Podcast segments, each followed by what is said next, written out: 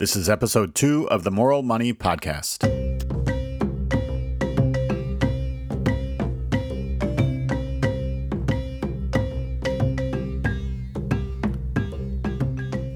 Hi, this is Jeremy Kalin, and I'm the host of the Moral Money Podcast, a collective inquiry into how money binds our lives together and how money can strengthen our spiritual connections.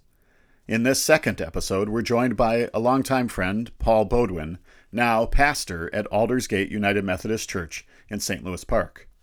In this rich episode, we spoke at length about Jesus' teachings on money, about challenges in personal budgeting, and about a pastor's role in fiscal stewardship for a moderately sized church like Aldersgate.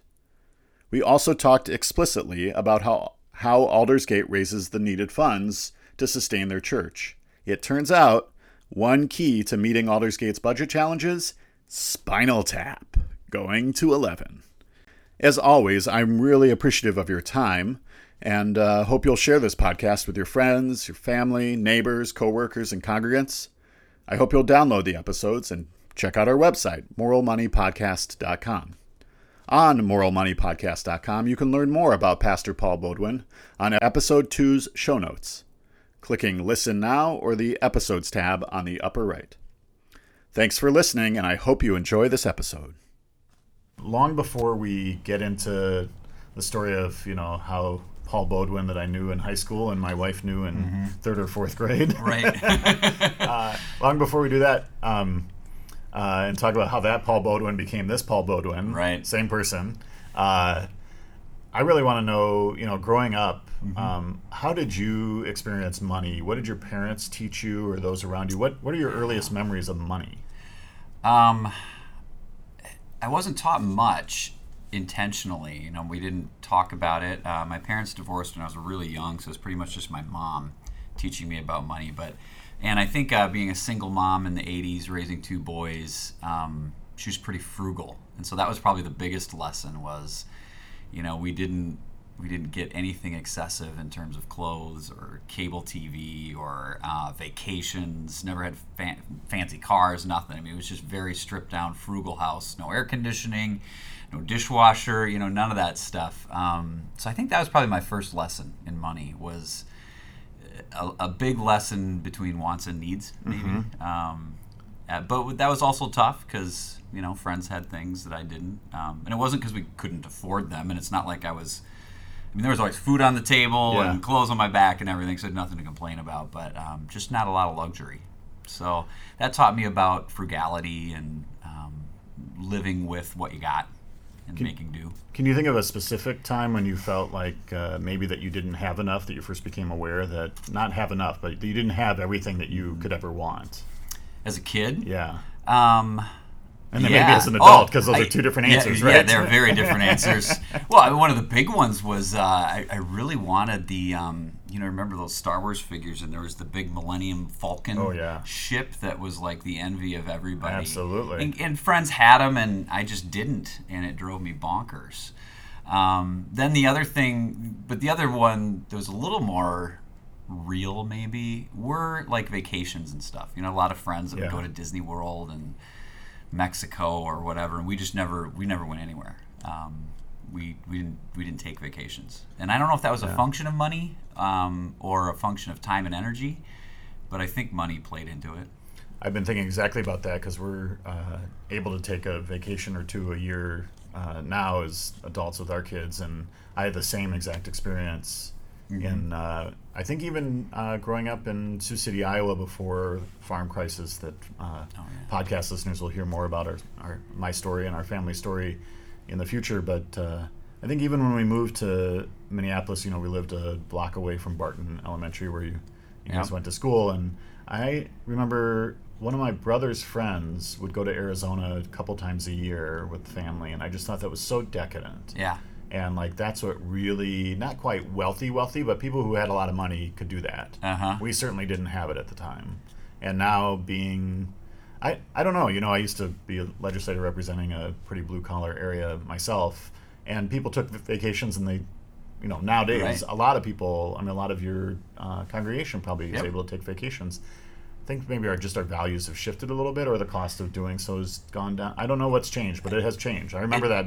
same childhood memory. Yeah, it has changed, and yeah, and I don't know what it is. I, I mean, flights are cheaper, maybe. Um, I don't know, but Yeah. uh, but I do remember. Um, you know, my dad left town when I was young, and he lived in Illinois and then Pittsburgh for a few years, and I didn't appreciate Pittsburgh when I was a little little kid.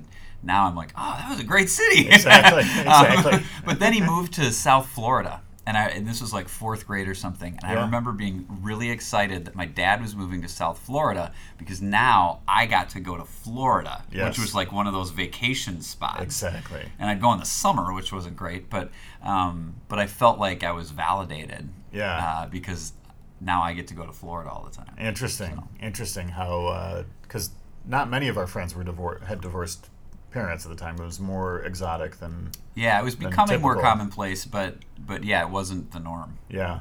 But uh, but you really were raised during the school year by your mom here and had that experience of Mm-hmm. Yeah. scarcity and perceived scarcity. yeah, right, We never really. were- I mean, Right. we always had what we needed. Yes. There was never any doubt. yeah. Um, but but because I didn't have any of the luxuries, I felt like there was scarcity. Uh, so you answered my question with sort of a twofold thing of like, uh, what are your earliest memories of money? And Uh-huh. you said as a as a kid. So how about as an as a grown up? What are your uh, first realizations as an adult around managing money or Yeah. experiencing money? One of the big ones was uh, was when I was about 16. Um, I don't know if that's an adult, but when I got my driver's license and um, the auto insurance increased a certain amount Yeah. by virtue of me driving now, and, and my mom made me pay that. Um, and that was sort of my first lesson in having like a bill Yeah. that had to be paid, and there was great motivation to pay it. If you remember Uh-huh. back in those days, getting your driver's license was like Independence, the- baby. Yeah, I Yeah. mean, Status, nowadays it's those- the yeah. phone, but uh, um, kids aren't as excited about their driver's license anymore as they are about getting their first iPhone. But um, but that was a, a big lesson, trying to make sure I had that. What was it like, forty bucks a month? I think. Um, Yeah. which you know, when you're in high school and working one or two days a week, is it's, it's a pretty good amount of your Absolutely. your paycheck. Um, and then the big one though was uh, when I went to college, and this was a thing in the early '90s. You probably remember this too. One of the things is you get inundated with credit card offers. Yes. Um, and so there comes the credit card, get a free T-shirt, why not? And uh, you, I mean, it's a common story, but uh, 18, 19 year old figuring that out was a huge lesson, uh, particularly when I studied abroad in London and uh, needed cash. Uh huh. um, and then getting faced with the realities of those credit card bills later and um, having to figure all that out. Those were some early lessons for me around um, on just how, in some ways, how money works Yeah. and how it also doesn't work. Yep. Um, Well, and credit cards are particularly challenging uh, because they're not tangible, right? Right. You are able to just sort of there's def- there's deferred, you know, the, the bills will come due, but they're Right. not coming due in the, this very moment. Yep. Um, and particularly at 19, 20, 21, 22 years old, those are really tough things to to grapple with. Do you mind if I ask if you've paid off those lessons already, or the the credit cards and the oh, I paid off. 20 years later? I paid off that credit card, but Yeah. you know, it's um, I'm terrible with money. So we, I, I just sort of live in this cycle of racking up credit card debt and then Yes. paying it Yes. off and then racking.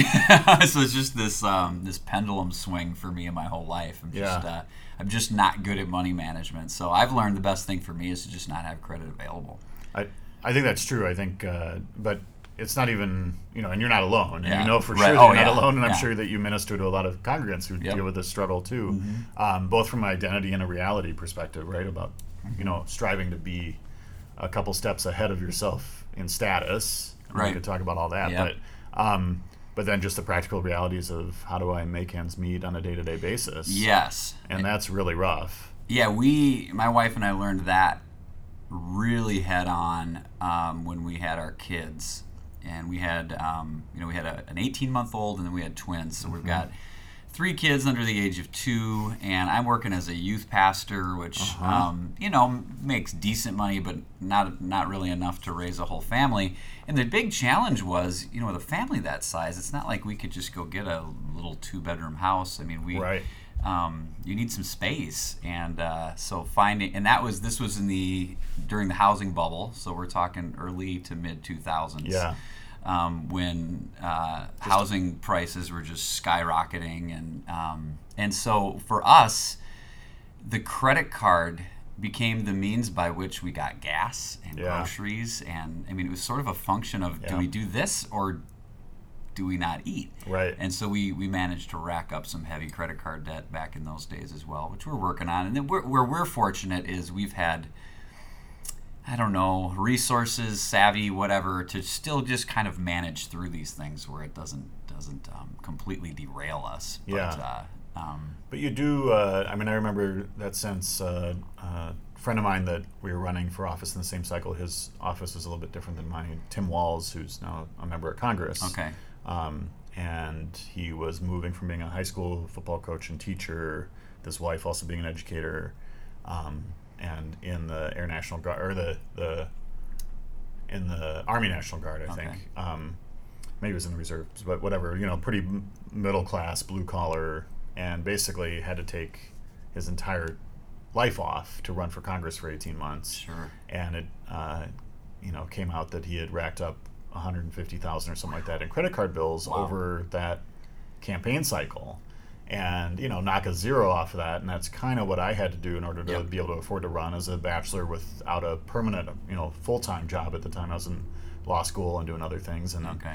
and you know you just have that sense of like this could all just come due like right. that and the world could come down on you yeah and gosh if only i can just defer that and defer that and defer that right yeah um, it's um, I need to have a colleague of mine on. Tom Fisher was the dean of the School of Architecture at the U, and okay. he wrote a book after the bridge collapse. Oh yeah, called uh, basically talking about our fracture critical society. Huh? How, if you remember, one member of that bridge yep. failed, one and structural it, member, and the whole thing went down. Yep. And that's kind of how our lives end up being too, right? Is that we do sort of live that close to disaster. Yeah, yeah, and I'll say, you know, with all that in mind, that if you're aware of that, which we we always have been, my wife and I, um, it creates an intense anxiety mm-hmm. in your life that you're constantly living in in this place of anxiety and when one little thing goes wrong like a like a car needs some significant yeah. work or whatever it's it's a, it was amazing to me what it would do to our psyche um, yes. and, and even our relationship and uh, and over time now, we've learned as we've gone through multiple financial struggles um, to kind of take a breath when one comes now and we're like, we've been through this. Exactly. We're gonna get through it again. We're gonna figure it out one way or another. Yeah. um, and and so the like now we're still probably just as bad with money, but um, the anxiety's managed better. I my experience is that it's like 90% that the latter right yeah. it's about just being able to i have uh, one of the co-hosts uh, um, or frequent guests on the podcast is going to be a dear friend of mine i think i shared with you who's a 28 year marine fighter pilot and okay. uh, top gun aviator you know stud of studs and yeah. um, and we got uh, we got uh, stuck to by somebody on a project we were working on uh, a little bit separate from this and it was just like you know not the best behavior in the world and and and we debriefed a couple days later over the phone, and he's just like, "Look, man, you know, dodge and fire, dodge and fire." Like I don't, and I said, "I don't have the training you have. Uh-huh. I just need to. Can you give me three or four more minutes to really complain and get this off my chest? Then I'm ready to grab the stick and maneuver the plane and like you know just get mission focused again." And and it was interesting just how his entire being is so trained in yeah. in dampening down those anxieties, yep. being um, you know, pragmatic about them, but going, okay, what's my mission here? What do I need to do? And how that training just translates so much else. And money brings so much stress in our lives, and it does. we can just get past the stress and just work through it. Mm-hmm. Um, it's much easier. So, um, you have to be ministering to dozens of congregants who face these same challenges mm-hmm. today. What are well, it's what's it like to sort of be on the flip side of that, right? Um, the strange thing about it is, you know, I know I know that I am, but uh, one of the one of the tricks I think of contemporary Christian culture is we don't talk about it very much. Um, you don't talk about your finances in church, Interesting. uh, which is weird um, because it's one of the number one things Jesus talked about.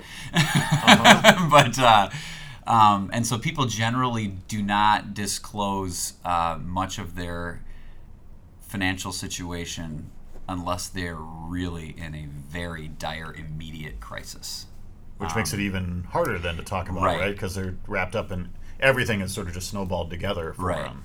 Um, but you know, every now and then people do talk. You know, you get you get little whispers about some people having some struggles, and you know, maybe can't get a car fixed and things like that. Yeah. But uh, it's it's you know, and it's also probably somewhat a function of being in the upper Midwest. You know, we're all Right, exactly. I mean, maybe if we were on the East Coast or something, people Yes, would be more but upfront about it. but- Everybody would be in your business 20 times over, right? right, but, uh. Yeah. but we just don't talk about those things around here, you know. Yeah. Um, uh, so I don't, I don't do a lot of like direct um, counseling Yeah. and, and discussions with people. However, you know it's there, and um, it it finds its way into the preaching and teaching quite a bit. Um, we actually just hit this huge in our Sermon on the Mount series. I don't know if you want me to. Yeah, please. This is a Yeah, this is a big roll, piece of it yeah. because um, in in the Sermon on the Mount, Jesus starts talking about money, um, and uh, it, it- his sort of money talk ends with, um, "You cannot serve two masters. A slave is gonna." Uh, you know, either be loyal to one and not the other, and, and you can't serve two masters. And then he wraps it up and says, You cannot serve God and money straight up. Um, and the Greek word is manna or mammon, not manna. That's a whole other thing. That's Mm-hmm. another form of resources we'll talk about later. right, right, right. yes. Um, and then right after that, the very next thing he says is, "Therefore, do not worry about your life, what you will eat, what you will drink, what you will wear." And he goes into this beautiful conversation about worry, Mm-hmm. um, and that that worry passage often gets pulled out by itself, and we love talking about it. Do not worry about your life. Yeah. What we miss is that it's coming right on the heels of some pretty big words about our relationship with money Yeah. um, and how it is that we use it, how we relate to it, and and it, and then in that in that do not worry part, he talks about the birds of the air. He says, "Look at the birds of the air, and they're beautiful, and they're fed, and, and and they're not worrying." Um, but one of the things about that image that I talked about is, yeah, the bird isn't worrying, but the bird is doing what it needs to do to um, to eat. Right. You know, right. the bird doesn't just sit back and worms fall in the bird's mouth. Yes, right. Um, and it's kind of like what you're saying about your friend there is, uh, yeah, we have these financial uh, problems that come in and these these big time things that we have to worry about. But if you can tamp down the actual anxiety and then just do what you need to do for today, Yeah. um, that's that's how you get through it. Interesting. The the uh, I'm reminded that uh, the bird metaphor also reminds me of the uh, American Indian. In fact, I think this is across uh, multiple cultures and multiple languages and tribes. Uh, that if the maple if the maple tree ran syrup rather than sap, you would see young boys, young teenagers drunk in the spring at the foot of the tree, just open mouthed, waiting for the sap to fall down, the syrup Uh-huh. to fall in their mouths. Instead, the tree runs sap Uh-huh. that has to be boiled down Yep. to turn into syrup. You know, just like the rounding of the corners of the fields that uh, Yeah. uh, Rabbi Sean Zevid and I talked about it a couple of weeks ago, and as one of the core edicts in the Old Testament Uh-huh. in Jewish teaching of you don't harvest everything and then deliver it to you know to goodwill. Right. You leave it standing Right. so the dignity of work is there, etc. Yeah. But it's Coming out of Ruth, right? uh, I think so. Yeah. Well, it's and then actually originally out of uh, one of the original five books. Okay, So, okay, yes, gotcha, but Ruth gotcha. does riff on it. You, and and here, I, you know, I, I'm not going to battle the pastor on liturgy, even even in the Old Testament, because uh, you know you're way more learned than I, Paul. But um, that's really fascinating. So um, the Sermon on the Mount series, have you? Um, is it part of a calendar that drove this, or was this your own This is my own. Um, desire to just Yeah. use it as a as a sort of focus focal point and drill in deeper? yeah, we um, we do something called the narrative lectionary, which is a new uh, lectionary setup, but it runs pretty much September to May. Um, and then in the summer, the, this lectionary has these different sort of topical things you could choose Yeah. from. And I always, that's where in the summer I just kind of come up with my own thing. And I just sort of discerned early spring last year that it, um, a, a deep look into the Sermon on the Mount would be good. Uh, good for our congregation, based on some things we've talked at more high level, you know, Yeah. um, uh, angles. But uh, so yeah, I just decided let's let's dig into this, and we spent you know um, what is it 10, 12 weeks Wow. um, looking at Matthew five, six, and seven. And you, uh, uh, you've been at it long enough to get some real conversations and response from congregants. What have what have you gotten from it? It's been great. Um, we just finished it. Um, and this last Sunday, we just started this new cycle of the narrative lectionary. So we finished um, the Sermon on the Mount on Labor Day. Um, and some people have said it's been a really just impactful series. Um, and I think part of it is just going deep. Yes. You know, we're, uh, we're often just skimming the surface Yes. Right. Here's today's lesson. Chew on it. Talk Yeah, about it over but- over supper, and then you're out. Right. Yeah, we were really, you know, drilling down into these words, and um, the, you know, the Sermon on the Mount. A lot of people don't realize this really is a uh, kind of a reiteration of the Ten Commandments. Um, what Jesus is really doing there is is sort of unpacking um, what it means to fulfill the spirit of the Ten Commandments, as opposed to the letter of the Ten Commandments.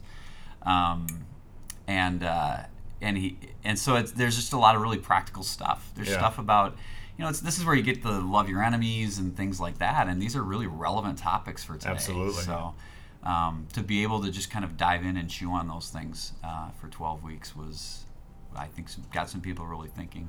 And and in the show notes for this episode, we're going to link to uh, to some of those sermons that have been streaming, where folks can really listen and uh, dig in a little bit Mm-hmm. Yeah. deeper and, and learn. That's a great service you provide. I know you're not alone in, in, in congregations doing it. It's necessary these Right, days. right. This is not 2002 where it's like avant-garde Yeah. to do that, but at the same time, I think it's. Uh, I'm really looking forward to listening to them. I deliberately have not Uh-huh. uh, uh, taken this posture for the podcast to uh, to be unprepared Sure. uh, just because that's how I think most of us come to these things, and then sort of figure out what we want to really dive into after the conversations. And this is one of them that I definitely want to. Um, so we talked before about the particular uh, challenges from a business standpoint and balance sheet and sort of keeping things rolling here um, at Aldersgate. But before we jump there, I don't want to miss this chance to ask uh, you in very personal terms how did the you know very compassionate smart bright paul beaudoin that i knew in high school become pastor paul beaudoin I have no idea. all right then uh, so that's it for this episode right. I, uh, no, you know, I um, it, it's an interesting journey because I did have a you know radical conversion experience um, beginning of my senior year of high school. I don't even know how many people I went to high school with know all about that because it happened you know late in my high school years and then uh, it took a while to sort of figure out what that was, but um, but I got thrust into um, some very, uh, I'll say, rigorous conservative evangelical contexts, um, and not growing up in the church at all. Um, I mean, really, never went to church my, my whole life, pretty much. Uh, once my dad left, um, I had no idea what what uh, what Christianity was, uh, what it could be. Um, so I got thrust into this very conservative evangelical circle. I'm like, well, I guess this is it, and um, so I went down that road, uh, which I have. I mean, I could talk forever on that, and I won't. But there's a it's a whole mixed bag of that experience. But the one thing it did was it did drive me deeper into the scriptures, um, and and that drive more deeply into the scriptures as somebody who was always a bit of a critical thinker um, led me to really become fascinated with the Jesus that is described in the four Gospels. Um, which now, when I look back on it, I'm like, the Jesus that's described in the four Gospels is very different than the one that the conservative evangelical church was Yes. telling me about. Yes. Uh, which is why I've sort of that's the, the my conservative evangelicalism is kind of a part of my past, although it's also in a weird way a bit of my foundation. Yeah. Um, but all that is to say, because of that drive so deeply into all of this, it just sort of, uh, I kind of just stumbled into ministry once I graduated from college. Just, I was a theater major, you know, what are you going to do with that? Yeah. Well, turn, turns, you- out, turns out performing in front of a, an audience. right, right, right. Yeah, you got to find an what it does. audience somewhere, Right, and this right. was I could I could get through this audition, um, but uh, um, but I just sort of stumbled into ministry because of some some passions that arose out of um, looking at the life of Jesus as described in the Gospels, and then that it just all kind of snowballed from there, starting in youth ministry, um, Mm-hmm. and just continuing to kind of go deeper and deeper and deeper, but also broader. Um, when I when I really became clergy and a pastor in the United Methodist Church, for me it was not about leaving youth ministry. It was about just broadening my Mm-hmm. ministry. Um, I've never really felt like now that I'm a pastor, I Right, don't minister right. to youth. Right. Um, but uh, although I do try to step back now because my kids are in the youth group, so right, exactly. exactly. that's a whole other Yes, thing. Yes. But uh, so it really was sort of just a stumbling into it. Um, also, a paying attention to who you are, what you're passionate about, what Uh-huh. you're good at, what feeds you, what gives you life. Like uh, just kind of, I've always been a reflective person, Yeah, yeah. and um, the more as I was stumbling into it, it it started to feel like, yeah, I think this is like I have something to contribute here. Um, and uh, and it's been an exciting journey. And now that I am where I am, where I'm I'm actually the pastor of a Mm-hmm. congregation, has been really what I feel like it's all been working toward um, my whole life. it, it feels very native to, to me that this Mm-hmm. is you know the right place for you and in a uh, uh, I can imagine your congregants you as very relevant very you know with them and Mm-hmm. uh, that it's not somebody on stage alone you know Right. that's this removed kind of conversation um, you're not Joel Osteen Oh in, a, gosh, in, a, in sort of a positional way we'll just leave it at that right no, but uh, no. I try not. If I ever am, I hope somebody calls me out on it. Since I called him out a couple weeks ago. Exactly. Well, good for you. I'm glad that I'm glad that you did. I mean, I think that uh, we we do have to be careful not to make you know uh, he's not the enemy. No. But um, uh, and certainly has brought the brought morality and and you know uh, religiosity or a, a sense of the sacred to a very large audience. Um, so I think we have to be careful not to throw babies out with bathwater, Right. But at the same time, um, You want to talk it's about a- moral money, though? There's a conversation to be had there with Joel Osteen. well, I, I think there is, and I'm trying to, you know, as somebody who's been immersed in politics, I'm trying to, to keep Yeah. uh, keep uh, keep us one layer out of the directly political Yeah. conversation because this is Yeah. um, it's one of the things I think I learned actually by representing uh, a community that as and particularly being Jewish and Uh-huh. Heavily Catholic and Lutheran and, and evangelical free yeah. um, finding ways for us to just find o- make keep openings for conversations, right? And Yep. politics tends to shut people down. Yep. And I don't think it's any more so now than it was in the past. I mean, you know, 200 years ago, people were saying the same terrible things about each other as candidates, and Yeah. you know, Yeah. it's just it. People tend to shut down, and I'd rather keep us open. and that's ya. what uh, what conversations about Mm-hmm. uh, sacred things should be. Um, so, how did you get to come to Aldersgate specifically?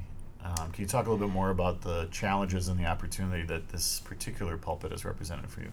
Um, yeah, I mean, if you want to just quickly, the way I ended up at this church had to do with um, I was living in the way east end of the metro, right across the border from Wisconsin, from Hudson, um, and miserable. Uh, hated it over there, but we were stuck in this house that we bought in 2004, and it just depreciated, and we were underwater on Yeah. it, and all this stuff. So we were, and I was just, I hated living over there. Um, when I pulled into my garage every day, I would sigh as the car was going into the garage because I just hated it. Um, it was miserable. And a friend of ours was uh, living in St. Louis Park, got transferred to D.C. and needed to rent her house, and we joked about renting it from her.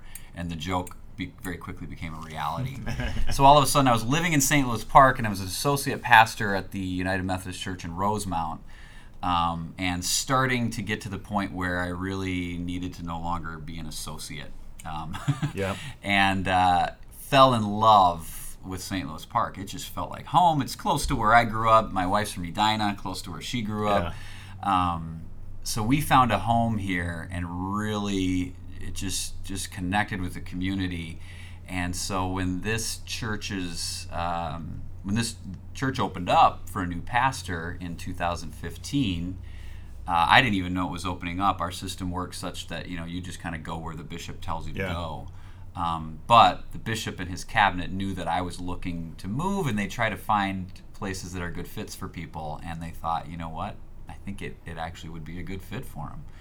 Um, so I came over here and met with um, their staff parish relations committee, and and that's and it just fit and it worked. Yeah.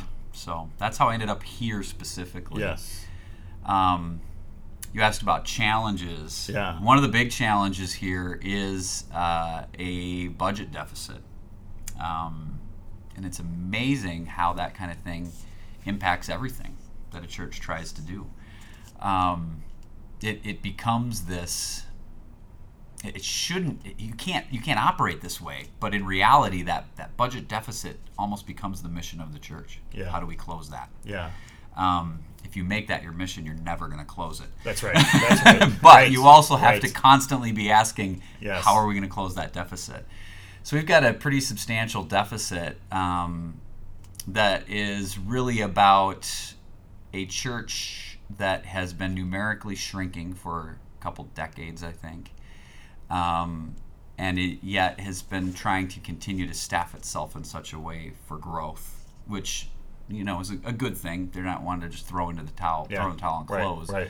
Um, but you still have that deficit to figure out, and that's been a big challenge. But we're we're closing it, and uh, and that's a good thing. Because with that comes some some freedom. Yeah. But that's been a big a big challenge is trying to figure all that out. So we have this huge deficit. It's basically an income expense issue, but we also have some pockets of money in all kinds of places. We have a foundation. Uh-huh. Um, we have some money from the sale of some parsonages um, which there ends up being restrictions on what we can do with that money Yeah. by virtue of our polity. But um, but those pockets of money have been the thing that have helped uh, compensate for that deficit Yeah. over the been the last several years. Yeah. Um, But we're but the congregation is getting fatigued on using those. Yes. Because that foundation was not designed for that purpose. and and you know, of course, you are not alone. R- Yeah, I, right? I know. This congregation yeah, this is, not alone at all, right. but it's a it's a very real struggle for these small and medium sized congregations. Um, Yeah. Uh, as you know, I'm a uh, Hope and I are members at Shir Tikvah, uh, an independent now Reform uh, uh, Mm-hmm. Okay. congregation in South Minneapolis. Two blocks away is Mount Olivet Lutheran Church. Right. So there you want to see some interesting. Yeah. Um, uh, um, examples of the of the opposites in terms Yeah. of struggles, but the we've gone through this exact same uh, conversation because the ethic of Tikvah has been radical hospitality, Hmm. and um, and the income versus expense is a challenge. Yet having the ballast of uh, of an endowment yep. and um, same exact conversations. Why do you think uh, that deficit? What's your read on how that deficit uh, came about? Um, and I, I'm not out of blame at all, but Yeah. really it's trying to because it's I really want to understand Yeah. your read on it, and then because I think how we, what's the disease? It's not really Right. a disease, but what's the challenge? Then the solution to that challenge has to actually address the challenge itself. Otherwise, you're kind of at its both at its most base level, it came about because of decline in membership and attendance, um, and and then not shrinking your expenses to, Yes. to match the Yes. shrinking of uh, members and, and attendees, attenders, um, attenders. Anyway, um, that's the you know that's really what created it. Um, if you look at at the yeah. uh, at the expenses stay the same, but the income Yeah, the- relatively the- the, same. and They're going to come down a little bit, but um, so that's you know just that's really it. I think the question behind that though is okay. Well, then what what caused the decline um, in membership? Mm-hmm. um, and uh, that's a that's a whole other kind of a question that's that's multifaceted. If I were to strip it down, and I, I still I don't want to place blame on any of my, No, my colleagues right, or right. anything, but um, I think when it really comes down to it, most churches today are struggling because of a certain degree of irrelevance. Mm-hmm. Um, and I would say spiritual irrelevance. Yeah. Um, we've just kind of lost a sense of actually having something to contribute to people's lives. That's right. That's right. Um, I uh, I was just gonna uh, offer the exact same observation that I think you and I both share that you know you have to to uh, gather bees, you have to have flowers in bloom, Right. And that's a lot of work because you have to tend the, the soil and you have to plant Right. the seeds and feed them and weed and Yep. and it's a lot of daily work. It doesn't. It's not like the butterflies and the and the bees just show up right. in in August and September. They show up because you did the work in March, April, May, June. Right. Um, but I think that's exactly right. I, uh, there's no question that, uh, um, or no surprise to me that y'all are doing better Mm-hmm. uh, because I think you help just aggressively make this place relevant, or at least make Well, make the faith relevant and a, this Yeah. place a, re, a way to a vehicle, a vessel to reach some sort of faith-filled conversation. I think you know one of the things that a lot of uh, particularly mainline Protestant Christians say today is that there's a sort of lamenting of the past and that people aren't interested in church anymore and I'm like well yeah they might not be interested in church um, but but Mm-hmm. Right, the, right. but then within that there there's sort of this um, critique of the culture that the culture is not really interested in spirituality at all which I think is completely wrong I think I I actually think our culture is maybe more interested in spirituality today than ever in my life. Yes. Um, and to me, that's evidenced by like how much time and money people will spend on something like yoga. Um, you know, you, people don't do yoga just to get exercise. There's a spiritual, emotional um, component to that as well, and they and they find community there. And I mean, so there's all kinds of different ways in which people are finding spirituality today. So for the church to say, well, culture is just not you know post-christian culture and all this Right. it's like no this is actually a really exciting time to be in ministry because people are actually i think spiritually hungry Yeah, they they're, are. they're looking for something to ground their lives and if you can't find it in this book then i think you need a new job Mm-hmm. is that how I feel because I find great spiritual nourishment and grounding in this story, this Bible. Holding Yes. things up and saying this on the radio doesn't work right. well. um, and and so that's what I get passionate about, and I think for me that's the the fix Yeah. in this church, air quotes, um, is is that spiritual vitality. Like let's we need to we need to deal with that budget at a certain level, but what we really need to focus on is spiritual grounding, spiritual vitality, and I think then things will start to fall into place. Well, and I'm particularly uh, to tie back to the um, the series of lectures on the what do you call them lectuaries? No, the The lectionary. lectionary, Yeah. uh, but the that you put together yourself on the Sermon on the Mount, going deep. You Yeah. know, the uh, as connected as we all are, I find myself needing real, authentic connections Mm-hmm. like uh, Facebook and Twitter and all these other things. Actually, make it more difficult sometimes Yep. for me to feel more connected with people Mm-hmm. because it's sort of like this. You know, it's like the lonely person in the middle of Manhattan. Yep. Because there's so many people around, I can't connect with anybody. Nobody, or yo- to put it in Yogi Berra's terms, you know, nobody goes to Coney Island anymore because it's too dang crowded. Right. right. but in some ways, I think it's it's it's absolutely true, Yeah. um, and I think the opportunity to go deep um, is we don't have that very often, um, and we're hungry. I think we are hungry for that because we're humans. That's what we it's what we do. We sort of pair bond, and then we also communi- you know build communities around campfires, and the campfires are harder and harder to get. Um, uh, today because we're so connected and able to get so much information, everything else coming at us that having this opportunity to truly, and that's I've asked what's the purpose of this podcast, right? Like what do I really want to do. We're going to start talking about very pragmatic things of like, okay, if you're a millennial and you have uh, student loan debt and you're trying to, you know, what what you described with your wife and whether you're starting a family or on your own and you got credit Yeah. cards, this and that, like what what are things I could do to act more morally with my money? Mm-hmm. Um, and the same with you know folks mid-career like us to Yeah. our parents and um, but at the same time i think part of this conversation is a it's a vessel for us to stop Hmm. do a what my kids uh, do they don't say time out anymore they don't they just do tea which means pause stop what we're doing right um, and so let's do a tea and chill for a minute and Yeah. just like uh, meditate or ruminate on this idea that there are ways that we can Mm-hmm. use resources to go deeper and i, I do think that um, that I'm finding great resonance in what you just said, Paul, about be relevant, be a place that people want to be, and some of this will work itself out. Not really, right? You can't just sort of pretend that the Right. that the bird's going to fall into the worm's mouth. Right, right. So, uh, did you? Has your conversation as a congregation? How involved are you in the budget management, and how much are you charged to be so under the UMC uh, Yeah. uh, structure?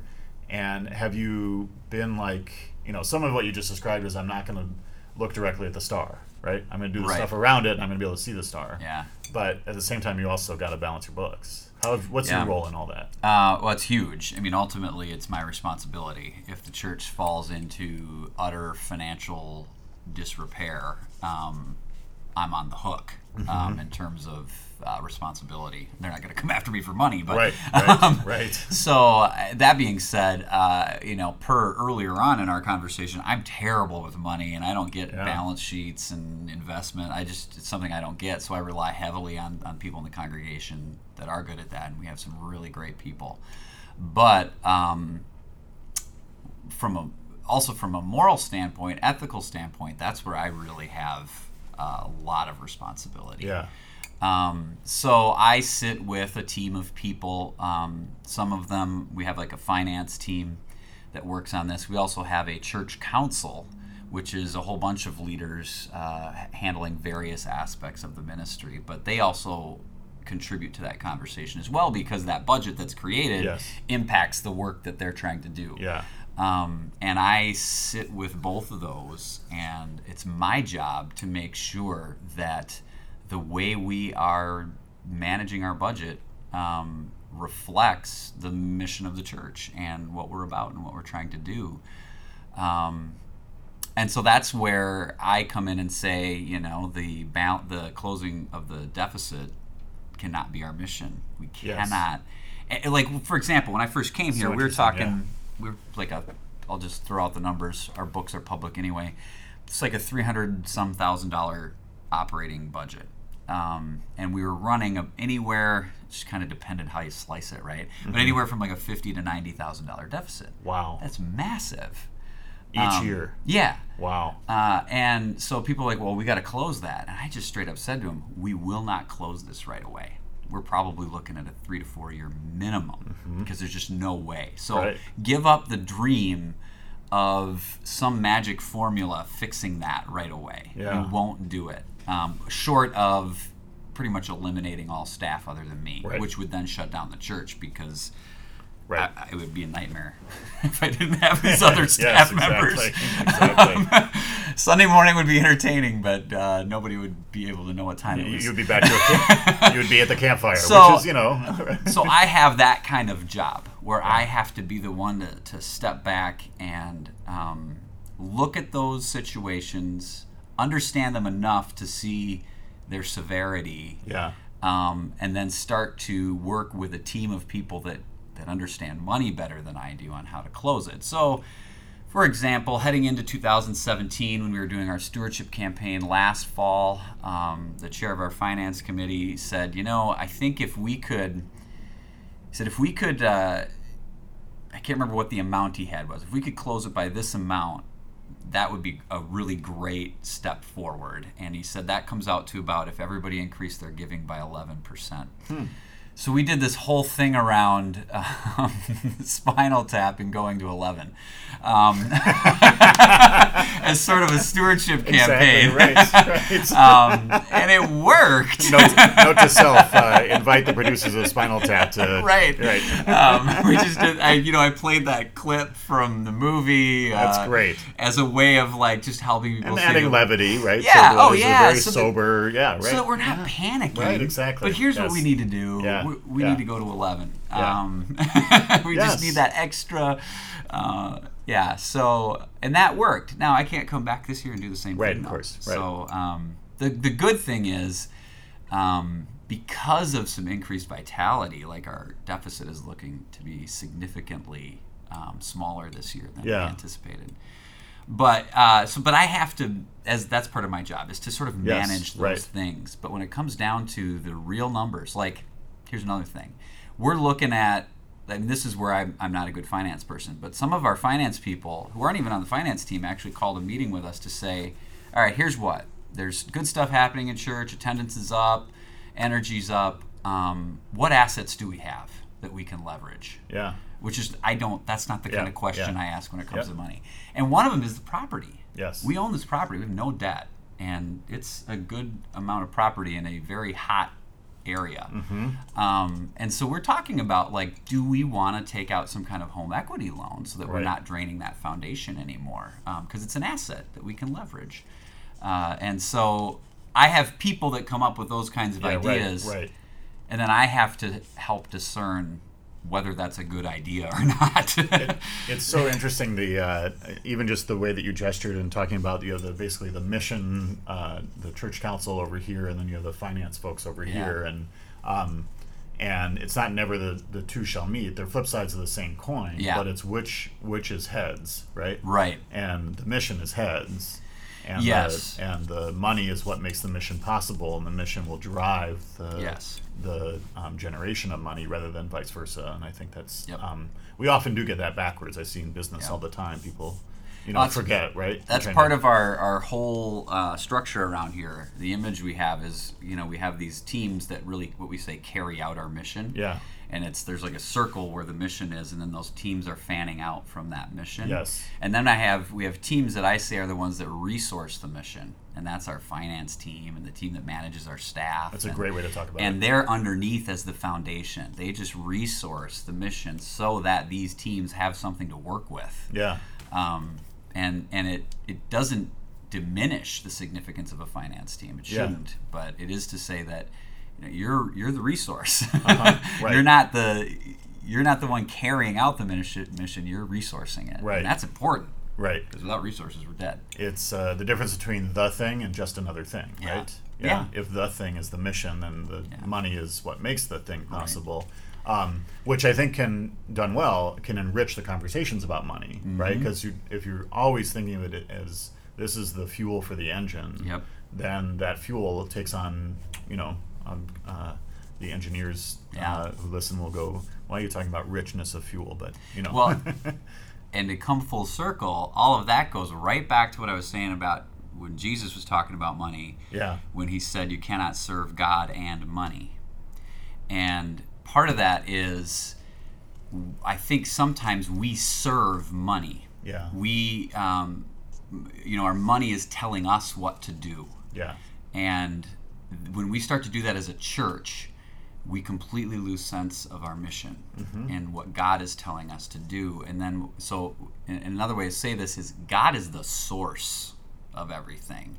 And then God gives us resources to do what God wants us to do. And that is sort of the, uh, from a church standpoint, but from, from also from a personal standpoint, my idea of having a healthy relationship with money. That every little every every asset you have, whether it's a car, a, a property, money, is a resource from the source to do what the source wants you to do. I don't know if that makes sense. A- Absolutely. I'm, I'm, I'm trying not to step on the step on the punchline here because that was so beautiful, Paul, and, and it's uh, it strikes. It's a much more uh, cogent way of articulating what I've always felt, which is that um, that you know money is not profane, and but it is also not inherently sacred. It is, it is neither. It is what It's we do with it, um, except that it is a creation. It is part of creation. yes. So therefore, it has this potential to be used to be a vehicle for for deeper connectedness and deeper spirituality. It also has a connection for doing pretty dangerous and Yep. terrible things, as we Yep. see every day, unfortunately. Um, but it's it's yeah. part of how we relate to one another. Um, money. I mean, we do it every day. Yeah. Whenever you go to a coffee shop and you buy coffee, there's a, a relationship happening there with that exchange. The, just the, the whole marketplace is relational. Um, it's about exchanging things between one another. Where we really get lost is when you start to get into that weird stuff that happens on Wall Street that I don't understand. Is when when you're not even actually exchanging anything anymore, um, and you leads to all kinds of housing crises and things like that. Um, it's where it gets messed up. But at its most base level, like the marketplace itself isn't necessarily bad. Yeah. It's it's almost a way in which um, the world has begun to structure itself so that we can live in relationship with one- with one another, exchanging goods. Yeah. Um, so that we can survive. You have this, and I have this, and um, and so we have to do that. We can't not do it. Um, there's a system in place, and, and every nation and every time and space has had a different way of of uh, setting up that system. Um, we're in a capitalist one right now, for better or for worse. Um, but we have this free market economy, right? Yeah. That's Yeah. a it's a it's a system of exchange for people to live and relate to one another. It's when you start serving that system, when Right. you cross over from being a participant in, in it to a servant in it, that I think we end up having real problems. Uh, if you could indulge me for a second, I, I want to give a very concrete example of what you just talked about, Yeah. Paul. So, uh, um, as we've talked about before, I've helped facilitate financing for underserved markets for energy efficiency and solar, and I'm just delighted to see that you got LED lighting here. And it's, uh, We're working it's not on only a great space, but it's also you know super efficient and Uh-huh. doing all sorts of good there. Um, but uh, so I've been working with a bunch of credit unions who said, look, we've been invited to be more proactive on climate response and helping communities get out there. And, um, you know, is there a way that we could be a difference maker? And we love underserved markets. So it's been about a year and, um, and we've built a lot of trust and are Uh-huh. about to have a pretty fun announcement. So I got an email late last week of, you know, we need to go down and look at each of those borrowers of these 14 projects, each of those borrowers, or we need to be able to show that we've looked closely enough at a few of them so that we know what this partner is saying that the that the payments have been made and will continue to be made. We actually owe it not only to the regulators who are going to ask, Uh-huh. but to ourselves to say we're not going to assume what everyone else has told us on paper. Yeah. We need to actually see how you judged those credits and those repayments and their likelihood um, for ourselves. And you know, part of me was like, "Come on, guys! I've given you everything. Are we really going to slow this down?" But exactly what you just said—the difference between doing it on a spreadsheet Yeah. versus actually knowing that borrower in sufficient detail Yeah. and constantly re-looking at those individual borrowers, those individual projects, so that you feel like you're touching it. You have an authentic relationship. Mm-hmm. Um, otherwise, it becomes you know I just described the th- three layers, Yep. and then if the credit unions were to sell this portfolio, Yeah. that's the fourth layer, Yep. And you start getting so far away from the source that you start going, well, how do I know and trust? And that's exactly I. I learned financing because Uh-huh. I served in the legislature during the collapse of the housing Oh, market, right. and it was six, seven, eight, nine, ten. It's the Big Short if you've seen the movie. Oh yeah, I love that movie. and it's it's a great explanation. Yeah. The, the book is an even better explanation of how little was being, um, how much people were just trusting what they were told, so Yep. then it became this paper transaction, not a human transaction. Right. And um, you know, I really was. I was like, darn it! You really want to do more due diligence? yes, you Yeah. want to do more due diligence because if we get ahead of ourselves, then we are adding zeros too fast and Yeah. setting up for the same cycle. Um, and Yeah. I think you spoke really, really well to it. Well, and as a as a Christian pastor, I, I would say that there is a there is actually a spiritual component to all of that that gets lost the further removed from Yes. the relationship Yes. you get. There there's a way in which every uh, every marketplace, whether it was first century Rome or 21st century America, in a sense has sort of a divinely ordained structure to it because it's meant to put humans in relationship with one another. Um, and when our economies lose sight of that, from a spiritual standpoint, I think we get into big trouble when we lose sight of the way in which a marketplace is relational. Amen. Um, I have one more uh, question for you specifically about Aldersgate. Yes. Uh, and then a couple of uh, wrap up questions. Generally, you've been very generous with your time, and I what appreciate it a is it? great deal. It's just after that. 11. Oh, okay. I got a, I got a little bit more time. Um, at Aldersgate, how do you raise money? Is it offer plate? What's the what do the mechanics look like? And then Right. what is the ask like? Um, in some ways, it does start with our stewardship campaign that we have every fall, which is um, a four to five week period where we start um, really asking people to think about what they're going to give for the next year. Um, there are some New Testament verses. I'm not sure if it's in the Old Testament that talk about like being ready to give in a sense of um, prepare to give, decide ahead of time what you're going to contribute. And I think we use that as a way of saying, all right, a new year is coming. What are you going to pledge, essentially, um, to give? And so we get people to think about that. They turn in pledge cards, and then that helps us figure out what our budget might be. Now, at the end of the day, whether people turn in a pledge card or not, especially in a congregation this size, I can kind of look through the rolls and Yeah. get a pretty good idea of what our budget's going to be just by virtue of who's sticking around and what they've been giving. And they're going to probably continue to give at least that. Um, but it does sort of start there. That's Yep. the, the primary um, mechanism, I guess, is getting people to think ahead of time about what they're going to give. And then um, from a week to week basis, it is the offering plate. We, you know, receive an offering every every week. Um, I always try to be very careful about using the language "receive an offering" rather than "take an offering." Um, Yes, take yes, just sounds very exactly, aggressive. yes, Um, yes. Open up your wallet and I will reach in there. Right, right. right. Yes. um, and uh, with that offering, often people are, you know, giving, fulfilling their pledge. But then you do also have people that didn't pledge or new people that are going to drop money in there.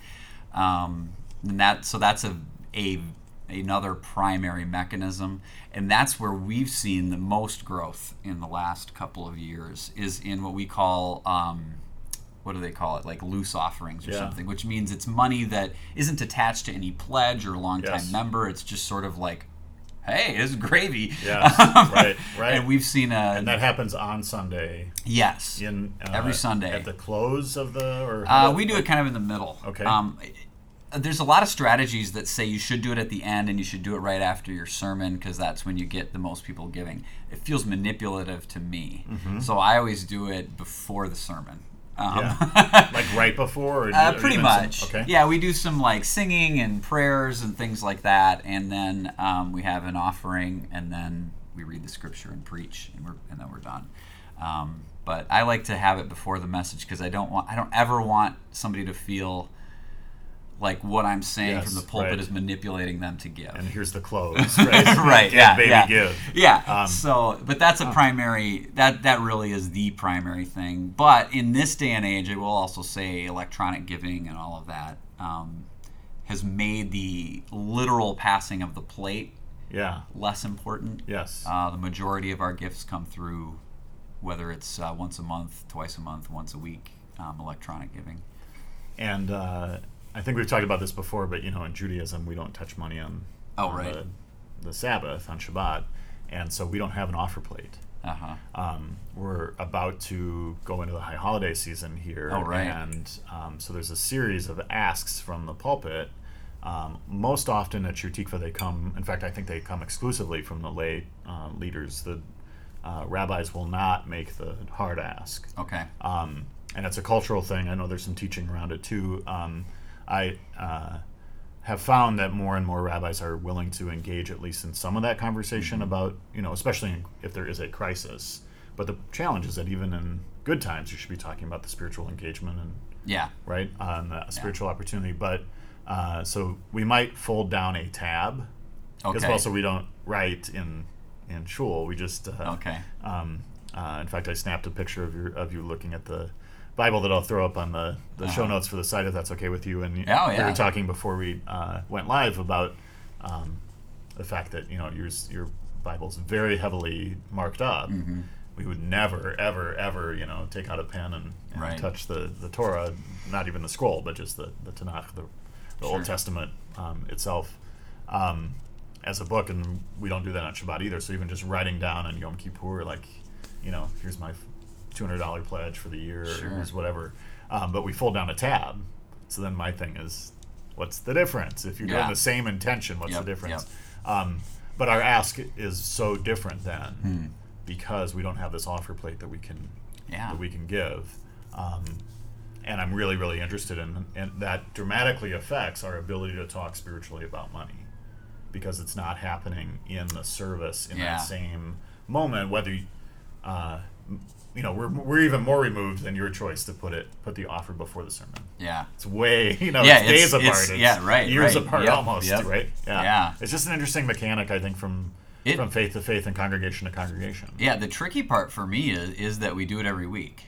And so now every week I have to stand up there and sort of announce that it's offering time. And, and how do you do that? How you know when people say, "Well, like, oh, whenever I go to church, all they're ever doing is Yeah, asking right, for right. asking me for money," and it's like, well, they're kind of right. Yeah, because we do it every week. Right. we ask you for money, um, and so how do you? Uh, for me, you know, it's like, well, if we're honest, you know, we believe that what you're giving to is not just my salary. Right, you right, are. right.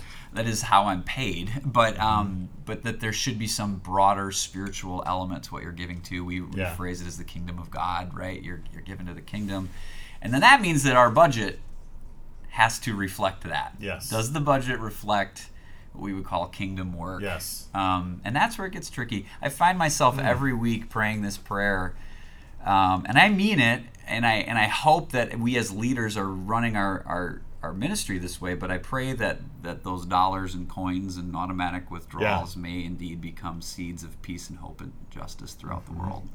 And that's the so that's the ask I have to do every week. Yeah. Uh, where it gets a little weird, but if I can keep phrasing it in seeds of peace and hope and justice in the world, I feel okay about it.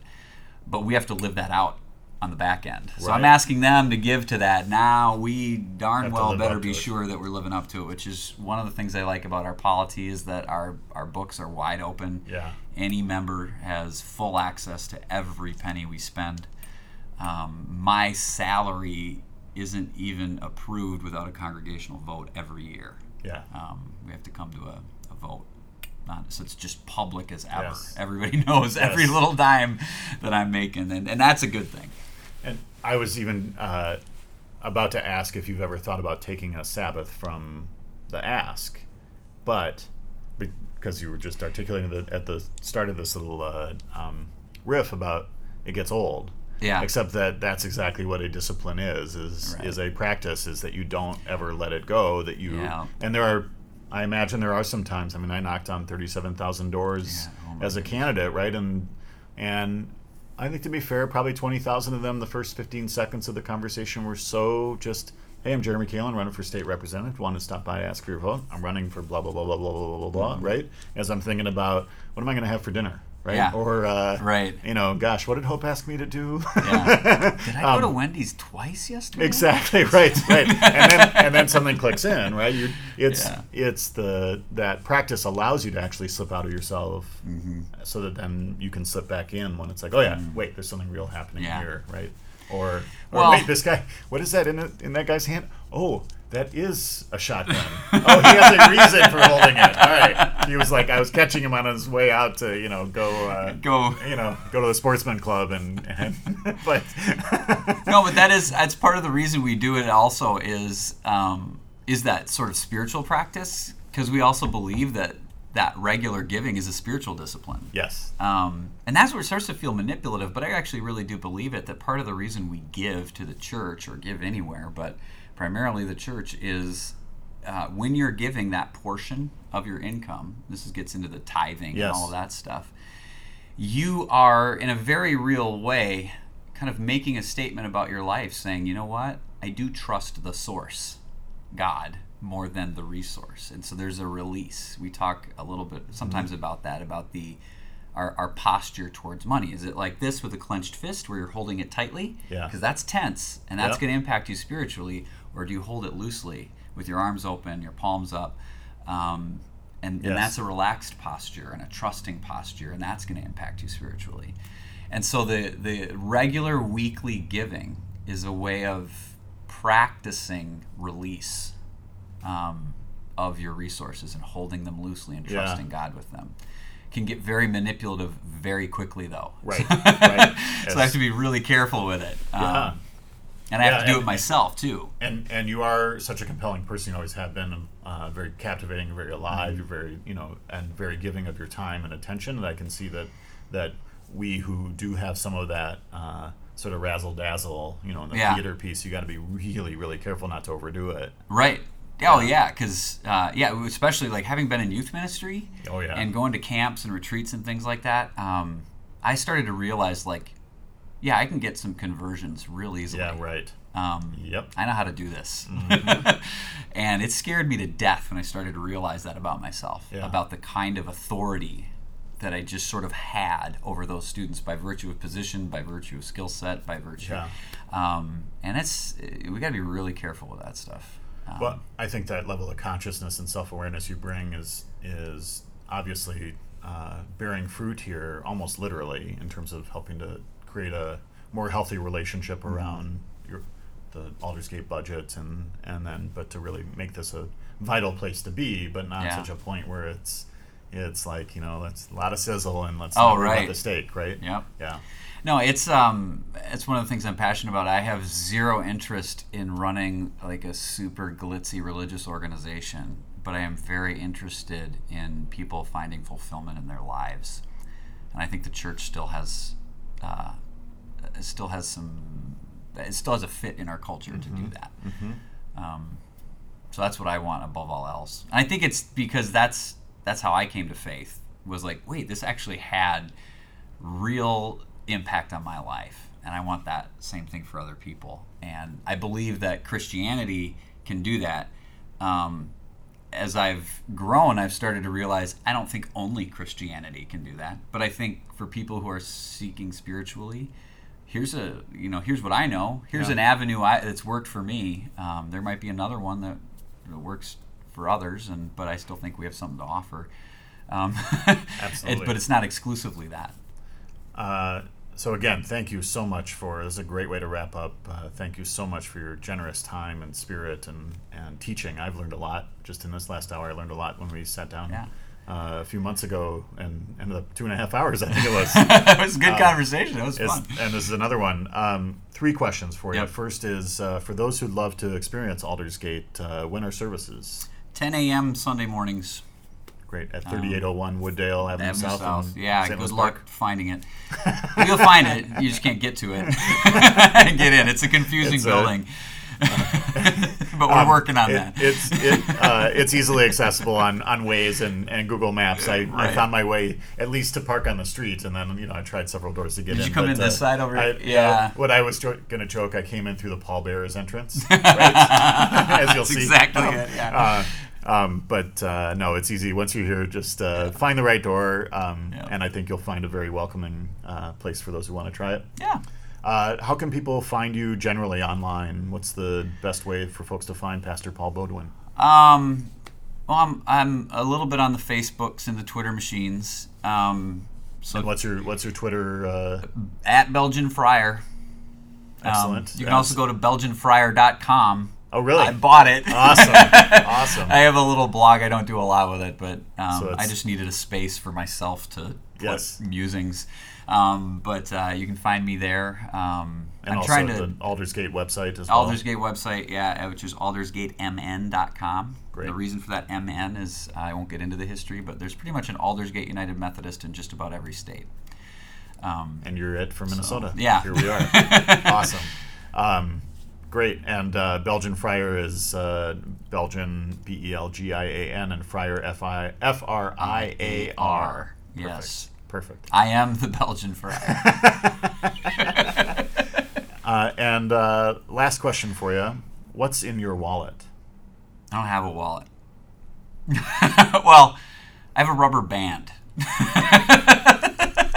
Excellent. What's in your rubber band? Um, uh, maybe 20 bucks in cash, only because I was doing some fun things this weekend and needed cash. I don't normally have it. Uh, a church credit card, a driver's license, a health insurance card, and a personal check card.